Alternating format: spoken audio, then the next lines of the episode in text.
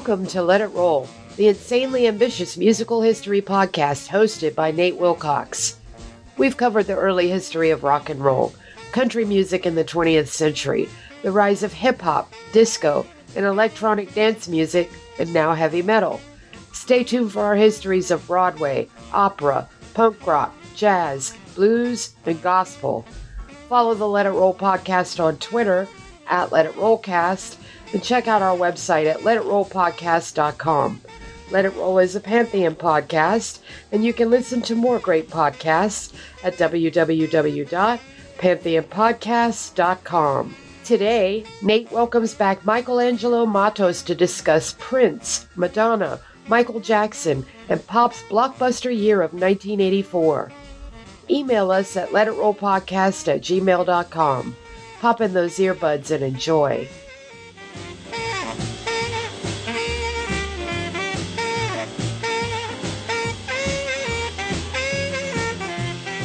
It's time to let it roll.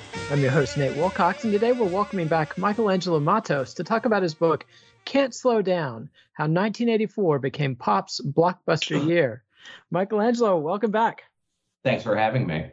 My pleasure. Now, we could do 20 weeks easily on this book. It is so in depth. I, I have a list. and uh, we might we might try that. I I had a list of things of topics, you know, because I was 15 in 1984, so this was a big big year for me. I was and I, and and it was, but it was objectively a special year in music absolutely. as well. Absolutely. And and what were the circumstances that made it so special? Well, for one thing, the uh, music business had almost kicked itself over a few years earlier. In 1979, the record business lost 11% of its sales, which is a huge amount anyway, but an especially huge amount considering that un- that since World War II, the record business had been going up every year, year upon year, without fail. It was considered recession proof. And then in the early 80s, the knock on effect of that was a lot of firings, of course. A lot of people lost their jobs, but also, and there was a lot of restructuring in the music business. The key thing, or a key thing, is that a lot of bands lost what was called tour support. Record labels giving them money to go on the road to sell their record. And that kind of ended. A lot of record companies stopped paying their bands to tour so they had to find other ways of making money to go on the road because going on the road, as we are learning now, especially, is very expensive. And what that begat was the very early stirrings of tourist support from corporate sponsors.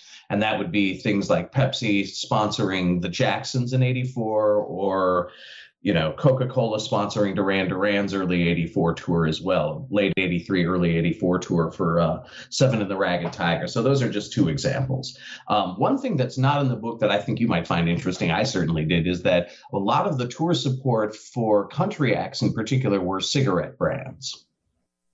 Marlboro Man right yeah. the range as, as right. but yeah like yeah marlboros and you know all kinds of uh, cigarettes were sponsoring tours by the, some of the bigger older country stars. And you've told us some of the reason why it was such a big year but for those who didn't live through it what was so great about 1984 what's the good stuff that happened a lot of classic albums and singles, a hell of a lot of classic singles. Um, it's really the pivot between the old world of the record business of the 60s and 70s and the new world of the 80s and 90s. because, excuse me, because the uh, the record business in the 60s and 70s is album by album. You put albums out at a regular paced interval. You don't bleed an album dry of singles. That starts to change a little bit in the 70s because there are certain specific blockbuster albums that do do that. The Saturday Night Fever soundtrack, which until 84 is the biggest seller of all time, that album yields lots of singles, although since it's a multi-artist compilation, it was a little easier to do that. And it was also, you know, tagging a gigantic hit movie, although as one of the big lessons in 84 a little before that, but by 84 it's ironclad, is that the uh, the way that record labels are involved with movie soundtracks has shifted in shifts utterly by then. Um, Saturday Night Fever is sort of the blueprint for that. A uh, little bit Woodstock too, but Woodstock is a live album, whereas Saturday Night Fever is a bunch of hit singles tagged to a hit movie, and that becomes the formula by '84. So you have a lot of big records, and TV and film are both saturated with rock music and pop music for those reasons, as I stated above, but also because you have Prince making Purple Rain, eh, which is one of the biggest hits of the year on a very shoestring budget with a completely uh, you know, newcomer cast nearly, and it's shot in Minneapolis. Who cares? And so you have that turning into absolute blockbuster gold, and the album beside it. Um, so crossover is a big watchword a lot of black artists are crossing over to the pop charts in numbers that haven't been seen since the mid 60s. Um, you even start to see a little in reverse. You start to see black stations going what going from black to urban. That had already been a shift, and that means that in 84 you see things like Cyndi Lauper and Billy Joel doing really good, doing really well on like the Chicago v- UHF um, video call in request station. Um, like those are the big, you know, those are big records in Black Chicago because it's MTV and MTV has brought everybody into everybody's living rooms. MTV is still really segregated in a lot of ways, but it is a lot less so by 84 than it has been at the beginning, or it had been at the beginning. And you know, you're st- you're seeing all sorts of things crossing into the pop realm. Um, the big story of a few years later will be how the middle sort of splits apart. But the big story in 84 is very much how all sorts of people from all sorts of musical realms and backgrounds are going for the main chance, whether it's Herbie Hancock, who in early 84 performs Rockit on the MTV Video Music Awards and, you know, kids everywhere start wrecking their parents' turntables because they want to be a DJ like uh, D. Uh, I'm forgetting his name, DXT. Yeah, DXT. that's right. Who performs with uh, with Herbie on the Grammys, or you know Willie Nelson teaming up with uh, Julio Iglesias, and both of them running up to the top of the U.S. pop charts, which neither of them would have been able to do on their own and talk about radio a little bit too. What was what created the window of opportunity in, in radio?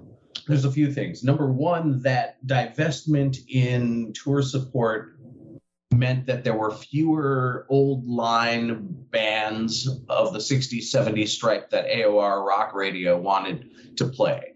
There were fewer of those bands and more and more new wave bands. MTV was playing a lot of British New Wave because that's what they had available to them in video. And those are the records that the kids in America who had never heard or seen anything like it before, because radio had basically banned punk. They didn't ban it, but they, you know, there were a handful of new wave bands that were allowed on the radio, typically those with big sounding production Pretenders, Blondie, The Cars. And so you have suddenly all there's you know there's Duran Duran and there's all these things that Eurythmics that like these kids have never seen before, and Culture Club is a gigantic shock to the system. So radio has to play this stuff. It becomes mandated at the beginning of 1983 when Lee Abrams, who is a consultant with whose consultancy has 80 AOR stations uh, that they basically tell them what to play, or you know advise them on what to play. Those are the stations that have never played this sort of stuff very much, and now they have to play it all the time. So there's this weird little window of about two years where rock radio is forced to, to reckon with Michael Jackson and Culture Club. Um, I'll never forget the time that I was riding in my stepfather's car with my family at night, and he always played KQ, KQRS, the Minneapolis St. Paul AOR Warhorse. And all of a sudden, little red Corvette starts, and he nearly drove the car off the road. he like everybody in the car was really shocked that they were playing this. He was like, I don't think he was offended. I think he was just shocked. We were all just like our jaws were on the floor. Like, what's this song doing on here? And very early on, when I started to research this book, around the same time that I went to the Minnesota uh, Historical Society library and went through their archives of, of First Avenue band uh, the the they had all the paperwork that they had rescued from First Avenue, and you know boxes of it. And I went through 81 to 84, and that same day I had gone to the Minneapolis Public Library and I was looking at old city pages from that year, and I found this amazing ad, a two-page ad. I had to print it out in two pages, and it was like, here's the top 95.3 or whatever the call whatever the number of KQRS is and it was like dotted with you know I'll tumble for you you know and, and, beat it and things that like thriller things that will never get played on that station again as long as it exists and I showed it to a friend who uh, comes from here as well and and is very aware of this whole thing, but is much younger than I am and had never seen, didn't even know about this era because nobody knew about this era because nobody talked about this era for years afterward. It was like a bender that you went on. It was like it was treated as if rock radio had a midlife crisis and went on a bender. and it was to everybody's benefit. I just remember likewise yeah. being a kid that year and the summer before had been you know king biscuit flower hour to the nth degree i mean they were scraping the bottom of the barrel with live REO speedwagon and bands like duke jupiter that were never going to break through but they just kept pushing and pushing perpetual opening bands yeah and then suddenly the next year you've got Michael Jackson on rock radio, you had uh, Prince and the whole bit. But let's go ahead and hear our first track. This is Michael Jackson debuting Billie Jean live on CBS uh, Motown 25th anniversary special. The applause at the end is when he moonwalks.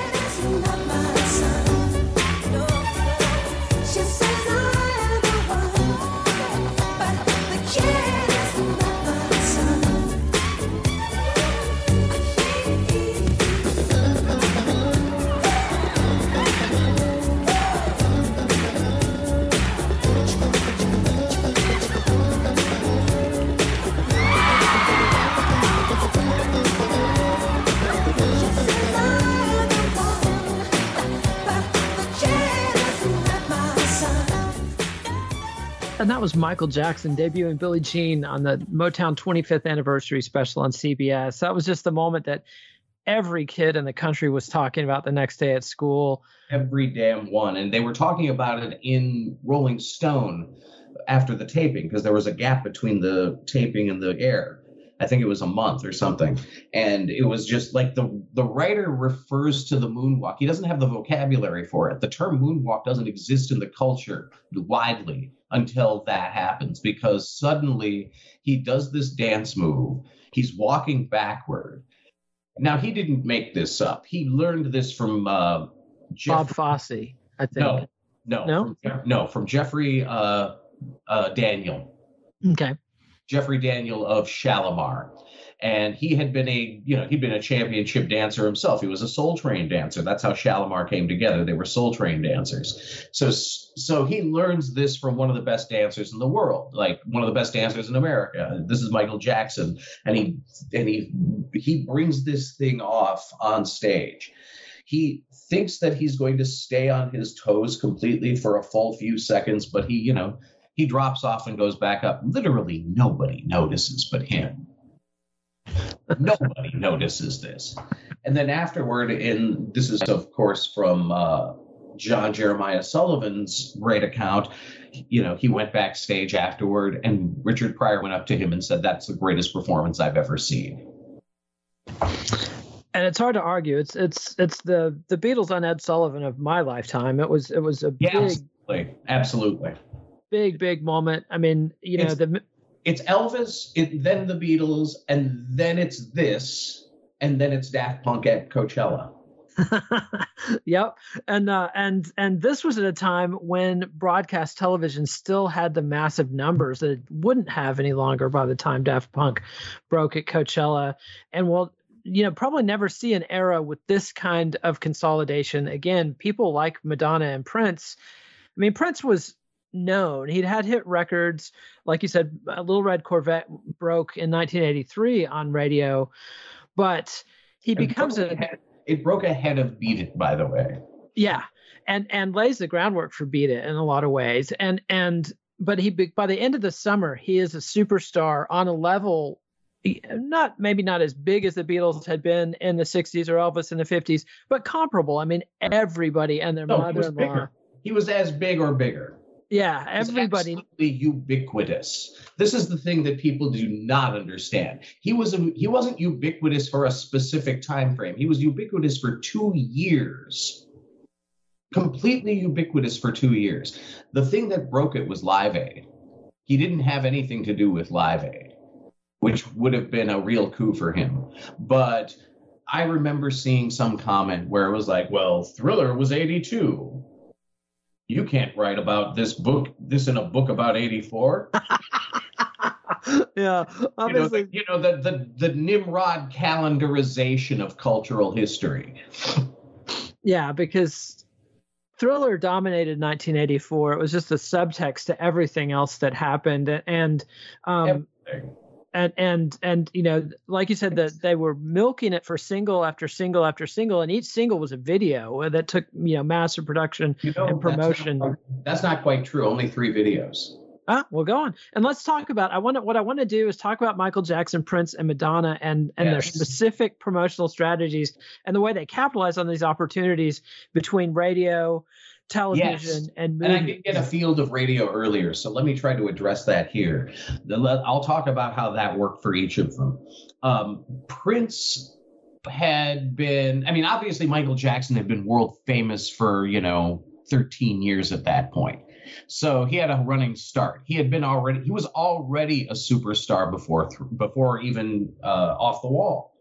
Uh, the the Jackson's albums that he was making at Epic after they left the after they first left Motown and then got away from the two because they made two albums when they left Motown with Gamble and Huff and those are not great albums you know? Those are not the best Jackson's work. Those are not the best Gamble Huff's records. And they did okay but it was when the Jacksons said look we're adults. We're going to do this ourselves and start producing themselves. Like they get they get like a nominal producer, but it's basically them, and it's basically Michael. It's not all. It's not just Michael, but it's Michael. You know, he's coming on strong. When you listen to those records, they're uh, specifically uh, Triumph and uh, Destiny was the first one, and in '78, and the Triumph is '80. And these, and it's important to hear these records in content in context with thriller and off the wall because you can see the differences or you can hear the differences. Um, the solo records are Quincy Jones, who's an absolute maniac perfectionist who has the best players on call. There's no contest between the two. As good as the Jacksons records are, and they're really good, they don't have the sparkle, you know? And radio goes for the sparkle. um, that's a big reason those records cross over to pop, is because of Quincy Jones and Toto you know, using all of those guys in Toto, using the best studio people he can. So that's that's the way he's doing it. The way Prince is making records is just by himself for the most part. Very, you know, very early take energy. He doesn't make a lot of mistakes. He's not leaving a lot of mistakes in, but he's not honing it the way that Quincy does. He's not making every single part shine perfectly unless he really wants to like there's there's the thrill of that spontaneity in there even when it's just him himself. And by the time he makes purple rain he's working with the full band on most of the songs. The band for you know half of the songs that the band is on are first takes literal first takes. They're playing this wow. stuff live in the in the in, at first avenue for the first fucking time. That's most of side three. And so you know they have so he has that edge going on. He's much more more of a rock person in that way than a pop person, because if if you will, pop means production and sh- and polish, and rock means a little something more spontaneous and live, or at least the illusion thereof. And then there's Madonna, who is a pure pop product, but starts out basically being an R&B singer. That's what she's marketed as. That's who she is. She spends 84 crossing over to white people, just like Lionel, just like Michael, just like Prince. And so she is working with Reggie Lucas on that first album. And you know it's a tightly polished thing. He knows what he's doing and he's got he's got his crew. He's like a, you know he's doing what um he's basically doing what Quincy is doing. Uh and then for the second album, which is like a virgin and released in 84, and it's important, again, against the silly calendarization of culture, these are these are two albums that totally dominate 84. And like a virgin is Nile Rodgers, and Nile Rodgers is as sharp and perfectionist uh, producer taskmaster as you can ask, but he's also a lot closer to the Prince model of spontaneous and live. There's a lot of first takes he likes that feel.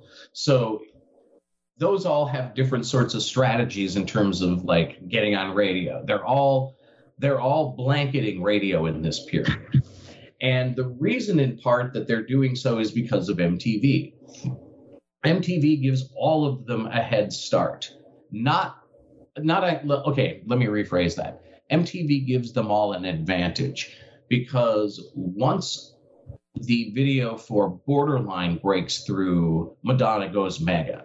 But Madonna is already making radio hits.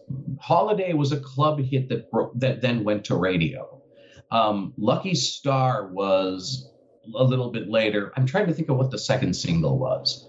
But there was something I think between Holiday and Borderline.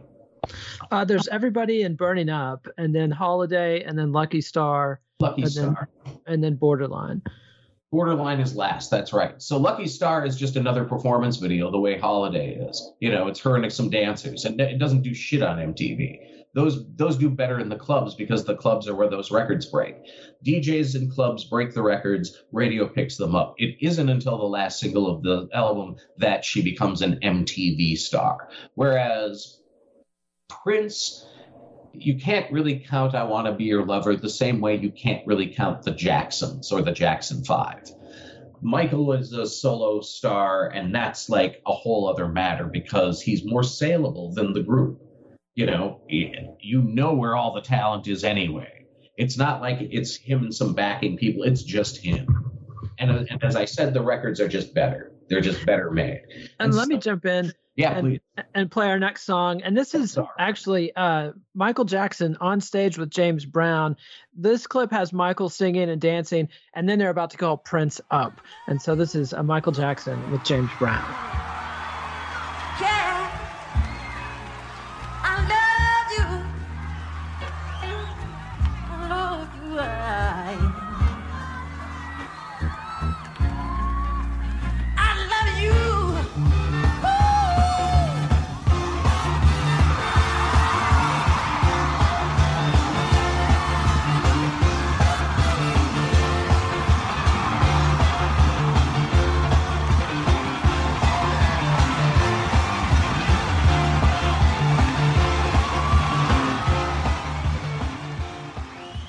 And that was James Brown live with Michael Jackson improvising. I think kind of some play on Please Please Me, on Please Please Please. And they're about to call Prince up, who's going to play some guitar and dance. so this was just this historic moment from 1983 uh, when both those young men were on in the in the theater while James Brown was playing.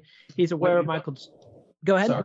Well, what you don't see because this is audio is Michael whispering to James Brown, Prince is in the audience and and then has him called up and, and you has can hear hear him calling up. And it, it's really our only chance to see the two in their prime on stage together at the same time. And yes. michael comes out ahead. Prince overplays and uh and he overdoes it. He gets nervous. He clams up. He you know classic passive aggressive behavior.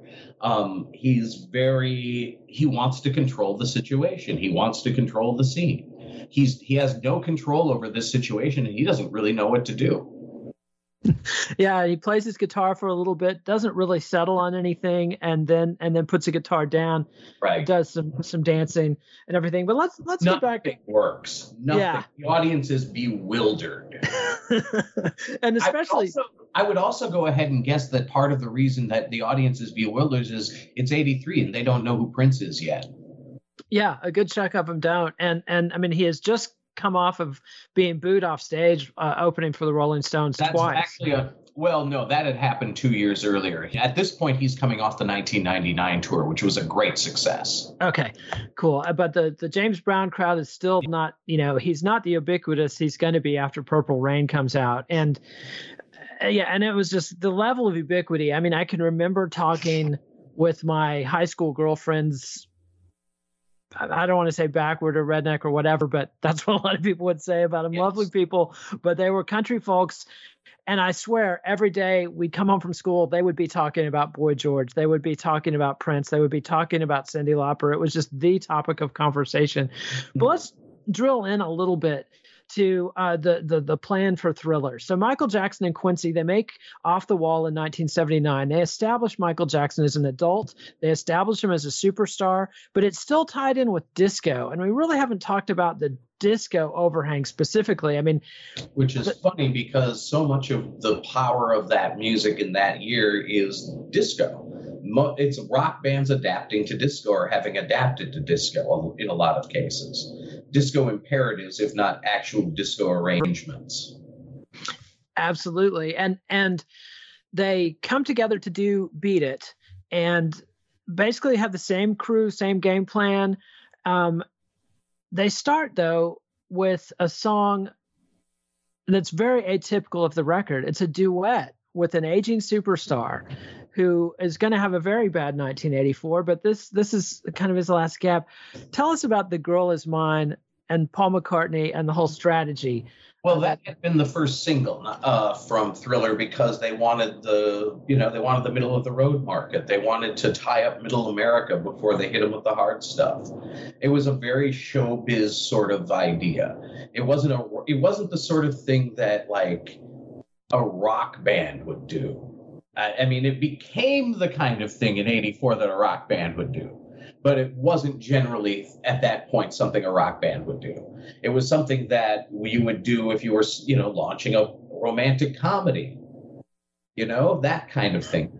I mean, Michael Jackson was a showbiz guy. He wasn't really a rock and roll guy at all. Like, he adapted to rock and he could sing it, obviously. He could sing anything, I'm sure. But, like, and he obviously liked the music too. That was a big part of it. Like, he wasn't just.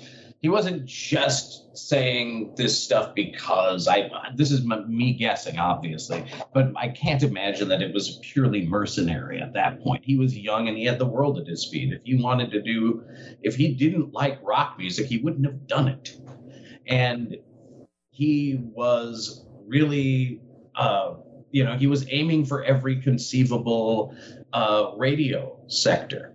At that point, the big radio formats were easy listening slash middle of the road, uh, which would eh, which by that point had become adult contemporary AC, and it had been rebranded, I think, in the late in the early '70s because there were so many rock era things that fit onto it, like James Taylor or the Carpenters or Carole King, um, or like Stevie Wonder ballads. So they reframed it and made it a little bit more youthful in orientation because they started to realize the hippie generation is listening to mellower music. We can, and we have that. We do that. So Michael Jackson was no different from anybody in that sense. You know, he listened to it too, um, and he liked it. Like, remember, this is the guy who actually broke down into tears singing uh, "the She's Out of My Life," which is really not the kind of song that most adult men would hear and break down and cry. And that's no uh, mark on him for doing it. It's just like he had this remarkable sensitivity toward that sort of schmaltz. And let's take a quick break and hear from our sponsor. When we come back, we'll talk about the move into rock radio. And so Michael, with the help of Sir Paul, not yet Sir Paul, but uh, the future Sir Paul, has conquered adult contemporary radio.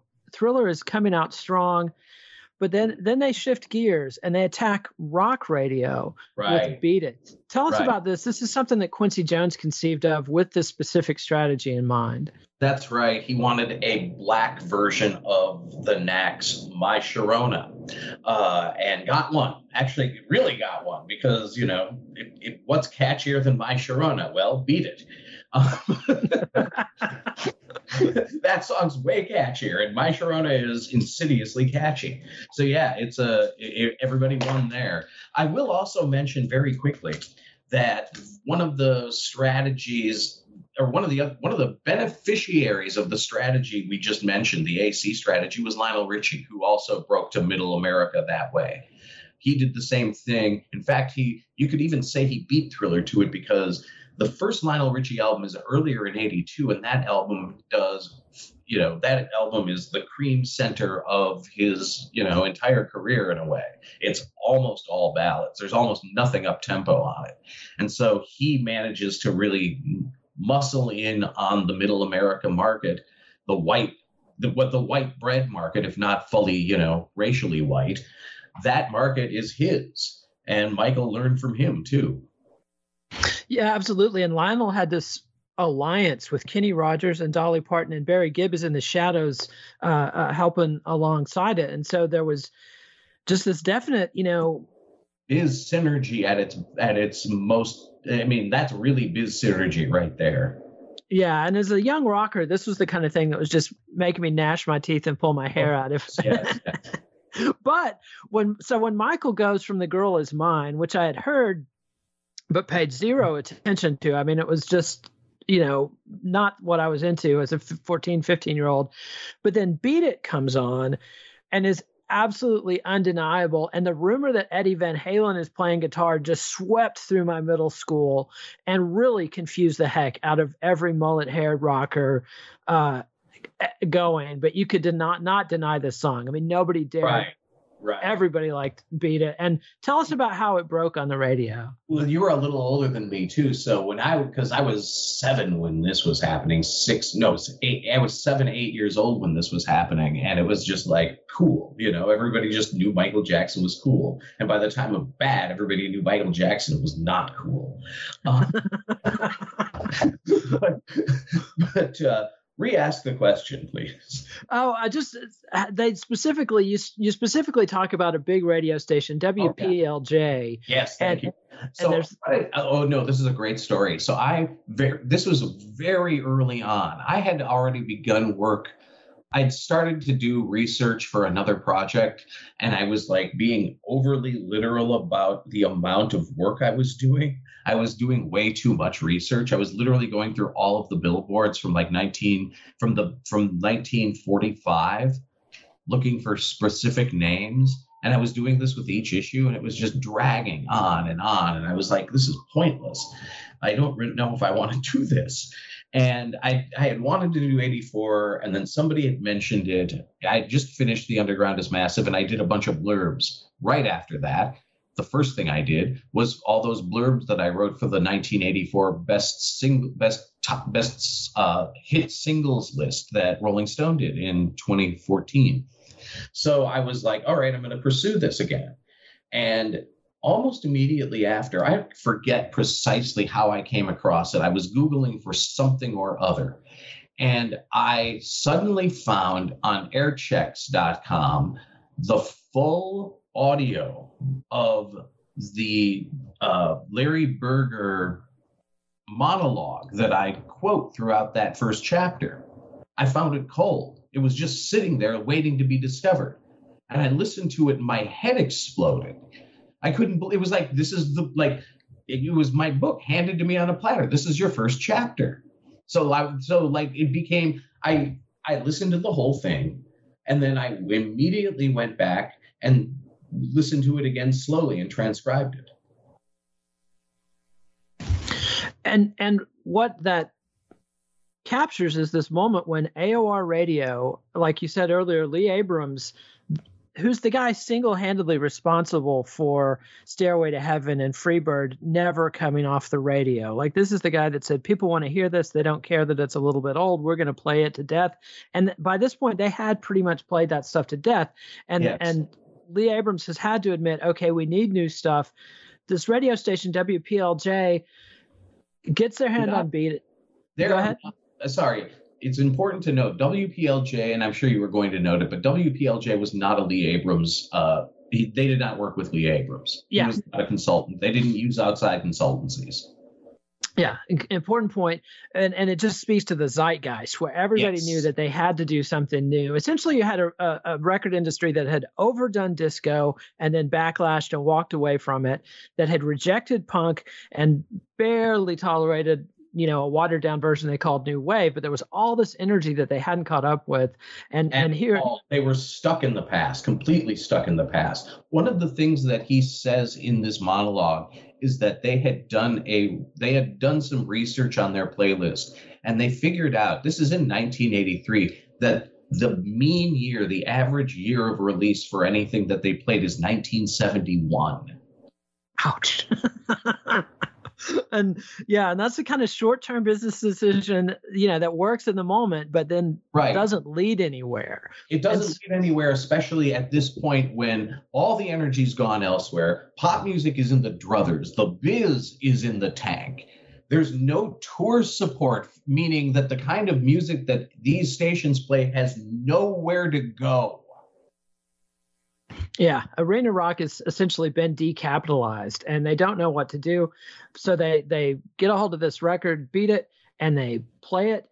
Um, and the first week the audience hates it. Second week the responses are in the middle, and by the third week they love it. And Steph tells me it's time to play our next track, and this is Prince playing Purple Rain live at the American Music Awards in 1985.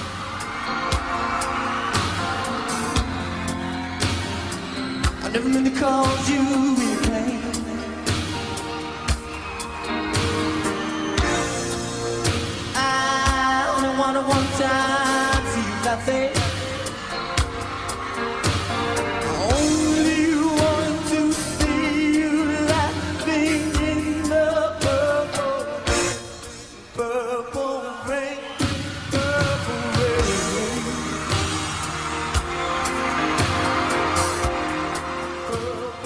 And that was Prince doing Purple Rain, the title song from his hit movie at the American Music Awards in 1985. But let's get back to Michael, because I never heard of anything like this where a radio station is playing something they know their audience hates it but they stick with it and they and they ride it out i've heard of djs doing this in clubs uh, larry levan playing the first acid house track comes to mind but um, they they you know push it on their audience and it's beat it so it succeeds then they drop Billie Jean. And this is what's incredible to me about this is you think of Michael Jackson I mean, he's beyond genre now, but but at this point, you would have thought of Michael Jackson as an R and B performer, and you would assume that he would start with the R and B track and and and start with the bass and expand from there. But he goes exactly backwards. Billie Jean is the big R and B track, and that debuts on CBS and then on MTV, and we've done an episode of Walter Yetnikoff, the then president of CBS Records, and he's the guy who who signed away the Jacksons from Motown, brought them to Epic, nurtured them along, let Michael do do production, let Michael go solo, um, supported Michael with Quincy Jones, and have been very successful. Did Yetnikoff have to threaten MTV to play Billie Jean or not? That's a really great question because Yetnikoff has claimed he has he did. I mean, I think everybody wants to make themselves look like the hero here, and I don't blame them. But I do like what the producer, and I quote him in the book, from a really great podcast, the sadly short-lived podcast. I'm forgetting the title now. I don't I don't have the book in front of me, unfortunately. But it was a really good podcast, and they did the early years of MTV. And you know, this stuff, like that stuff's been covered to death. I'm here I am covering it again.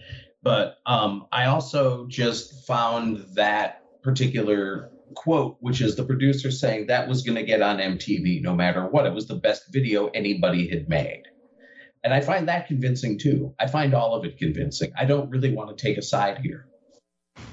And, and, fair enough. I mean, you know, Bill, MTV had been segregated. Rick James uh, kind of killed his career railing against this, and Billie Jean was their opportunity to redeem themselves. Like it was, it was irresistible. It was already a hit record. He had already crossed over to rock radio with "Beat It," and plus you had CBS pushing this for all it was worth. So it was just the perfect moment. And and and it's weird because it goes from Michael Jackson on MTV being tra- transgressive in early 1983. By the end of 1984, Michael Jackson is MTV. They're incessantly talking about the thriller video directed by John Landis, who had made Animal House and the Blues Brothers. And, you know, both Madonna with Desperately Seeking Susan and Prince with Purple Rain have these Hollywood movie vehicles. And Billy and, Michael does not have a movie, but he has the thriller video, which is basically a movie. Right. Yes, it's a short film. It's basically like an old Hollywood short.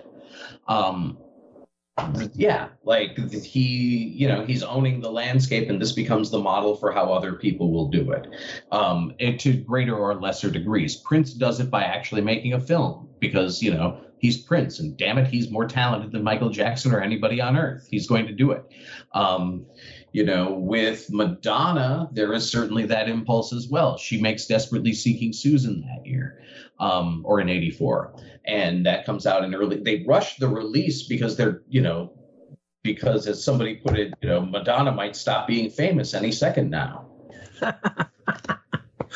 and we should yep. talk little about that too, because fame as its own quantity was a lot of what Madonna's appeal uh, was about. You know, she became famous for being famous in a sense, not just as a musician, and certainly as a provocateur, because there she is flashing her underwear on the MTV Awards, um, accidentally, but it's you know it's still a big deal. There's a firestorm, and all it does is make her seem more cool. You know, um, so that sort of thing. And I.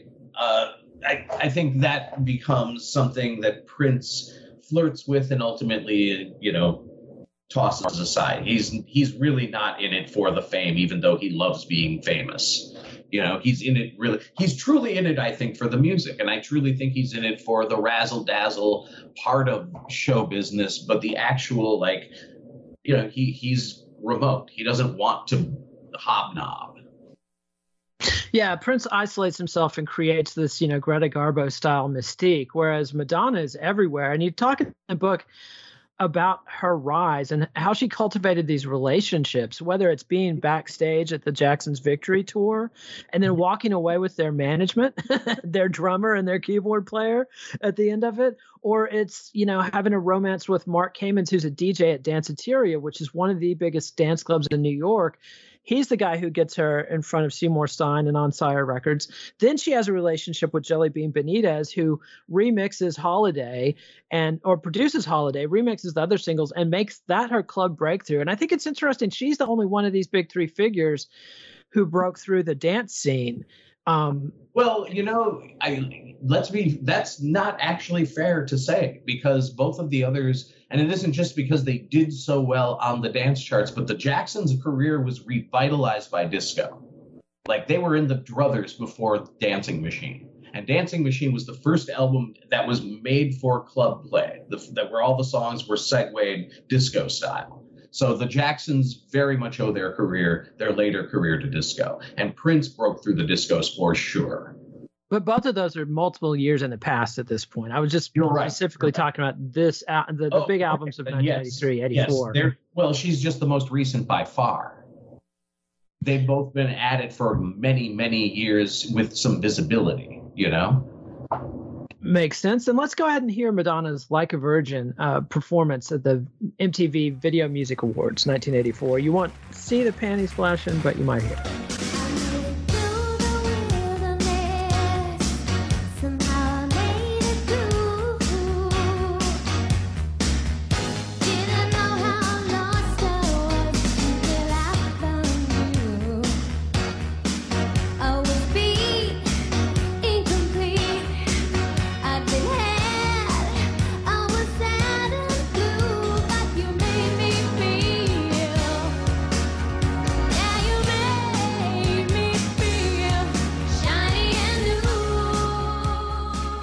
Was Madonna, Like a Virgin, live on the MTV VMAs in 1984. You know, and, and go I ahead. Any splashing.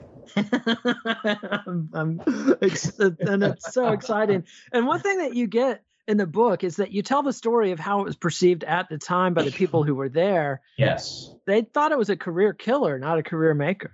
Right. Yeah.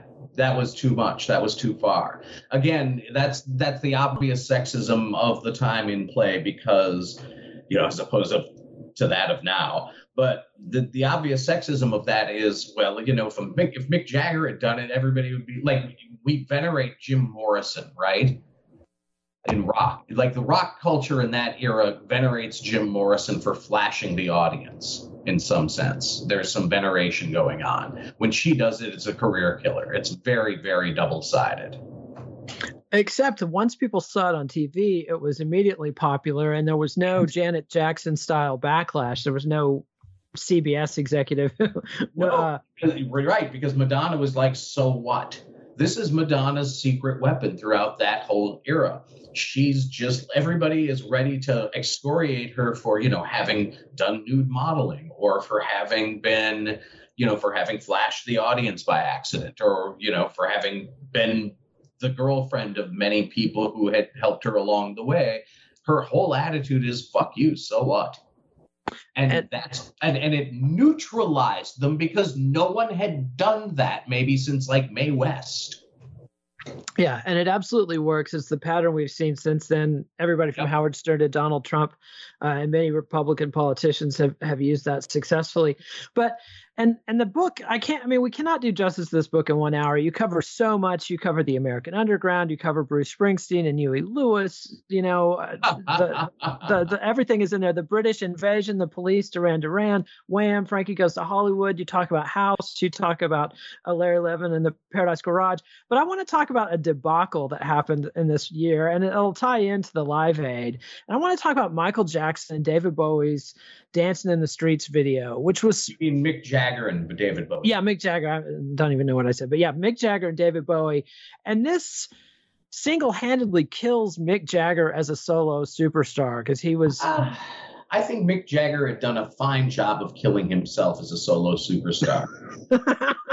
I don't think he needed David Bowie's help. Nobody was cottoning on to Mike to Mick Jagger's solo superstar except maybe Jan yeah i mean well there was big interest in record the record biz and the media and and in jagger but tell us about this video they make how it was supposed to tie in with live aid and it was their charity video for live aid. They made a remake of dancing in the streets by martha and the vandellas.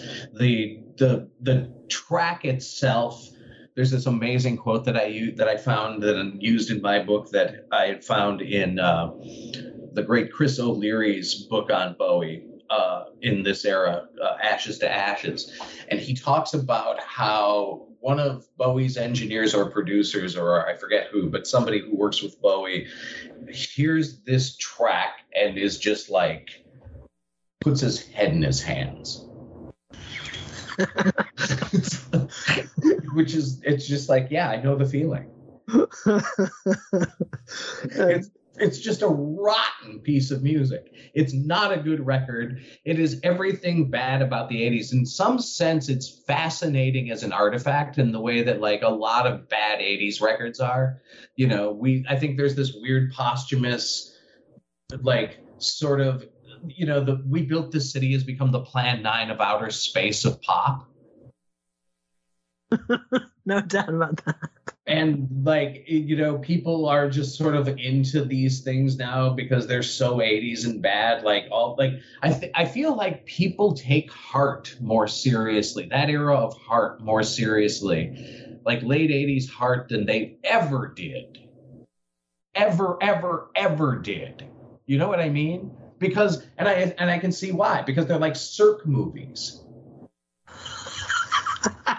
I hadn't thought about that way, but yes, I can see that. I mean, yeah, because Heart had its. I hadn't either. I'm just its, off the top of my head. It's true though. Yeah. Like, because it's like this florid version of you know female passion that is so overstated and male directed that it's campy and we look at it takes a long time to see that stuff as you know an object to art. Yeah you have to recover from the overexposure. from it to see it whole. That's exactly right. And and the thing about the jagger and bowie bowie video is that you know, it's Live Aid. It's the biggest media event of the year. It's this culmination of these multiple charitable events, both in England and the States. That do they know it's Christmas in England and We Are the World in the States, and yes. and then Bob Geldof organizes Live Aid, and you know, I could do a whole series on Live Aid. You've got Queen's triumphant performance. You've got mm-hmm. Led Zeppelin's disastrous. I'm happy to do an entire episode on Live Aid. Well, I will call you on that. And you know, Led Zeppelin gets back together badly. The Who gets back together badly. And then Mick Jagger and Bowie put out this video, and for some reason, this thing was played endlessly. Like, I, I know that Night Tracks played it every week forever because my hometown didn't have MTV. All we had was Night Tracks on USA once a week. And they're filling up precious, precious airtime, you know, with this terrible Jagger and Bowie video. And you talk about this in particular around a Billy Squier song, Rock Me Tonight. And some people argue that video over video overexposure kills careers faster than anything else. Do you think that's true? At that point, yes. I mean, at that point, it was there were certain things that just seemed flimsy and became jokes pretty quickly. And that Billy Squier video is example A. I remember while I was working on the book, there was a Facebook argument. Uh, not an argument quite. It wasn't it wasn't badly intended. It was I had you know this had come up, and you know Billy Squier losing his rep, and they were like somebody who works in the business and is very smart was like I call bullshit. I don't believe that's true. And I said, I'm afraid you're wrong because I, because I have the three quarter page billboard article on it for your delectation at this link. you had receipts. And she was she was just shocked.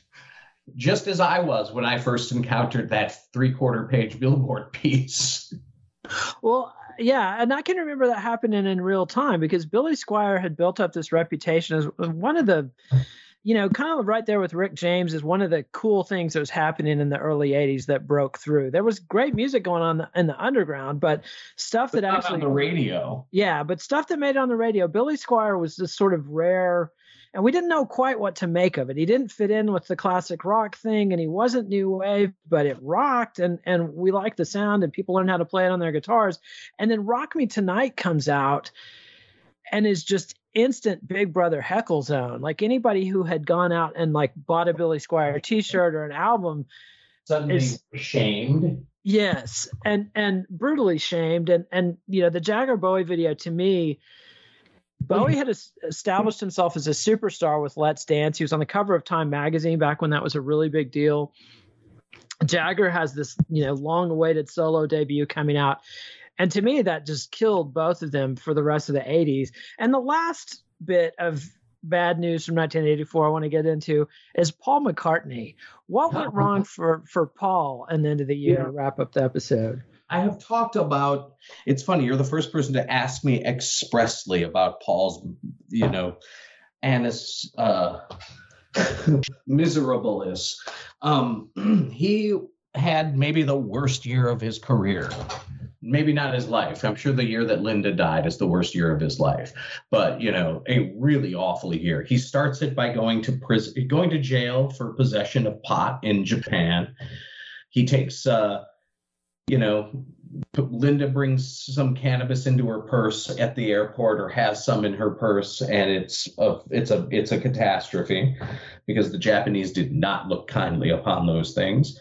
Um, so he, you know, it's it's a bad scene, and then he puts out his long-awaited film Give my regards to Broad Street, which features newly recorded arrangements, rearranged. They're not even rearranged. It's just newly recorded versions of Beatles songs with the original arrangements.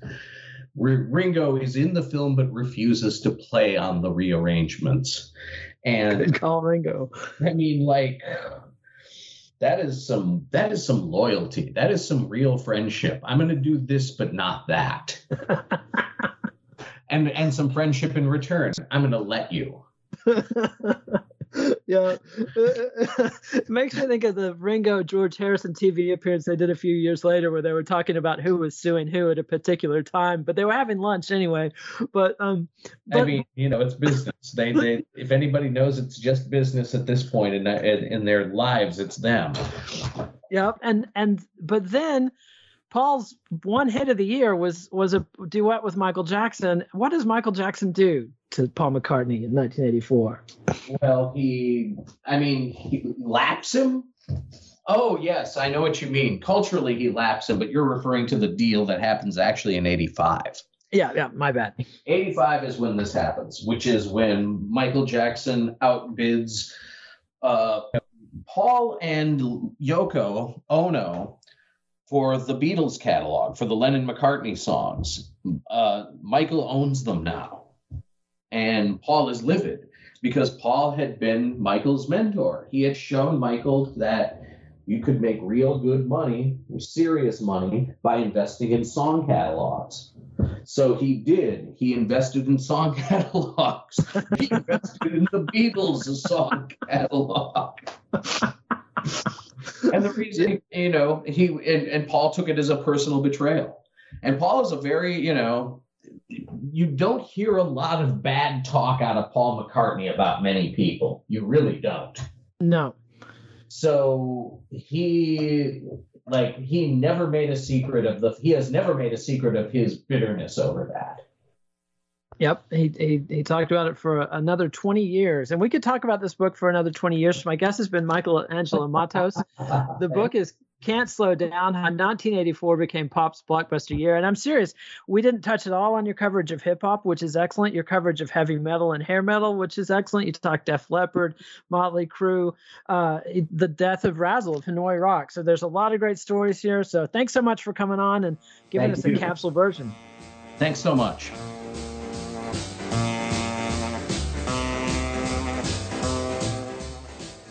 Follow the Let It Roll podcast on Twitter at Let It Rollcast and check out our website at letitrollpodcast.com.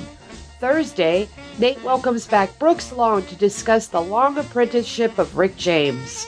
Let It Roll is a Pantheon podcast, and you can listen to more great podcasts at www.pantheonpodcasts.com.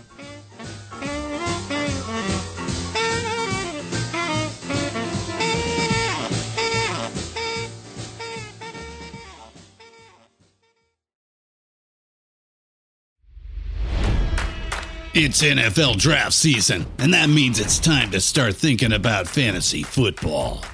FantasyPoints.com features industry leading experts and prognosticators using proprietary hand charted data to help you score more fantasy points. FantasyPoints.com is the place to go for whatever kind of fantasy football you play. Whether you play fantasy football, daily fantasy sports, or do a little bit of everything, Fantasy Points has the meticulously researched content to guide you to victory. And why wait for the fall? Fantasy Points also covers the new spring football league, the UFL. Join the guru, John Hansen, Scott Barrett, Joe Dolan, and other massive names in the fantasy football universe with an exclusive offer. Use code Pantheon for 15% off any fantasy points package, including the all in package, with access to every article, tool, and data nugget that Fantasy Points has to offer. That's fantasypoints.com and code Pantheon for 15% off at Fantasy Points. Fantasypoints.com, code Pantheon. Score more fantasy points.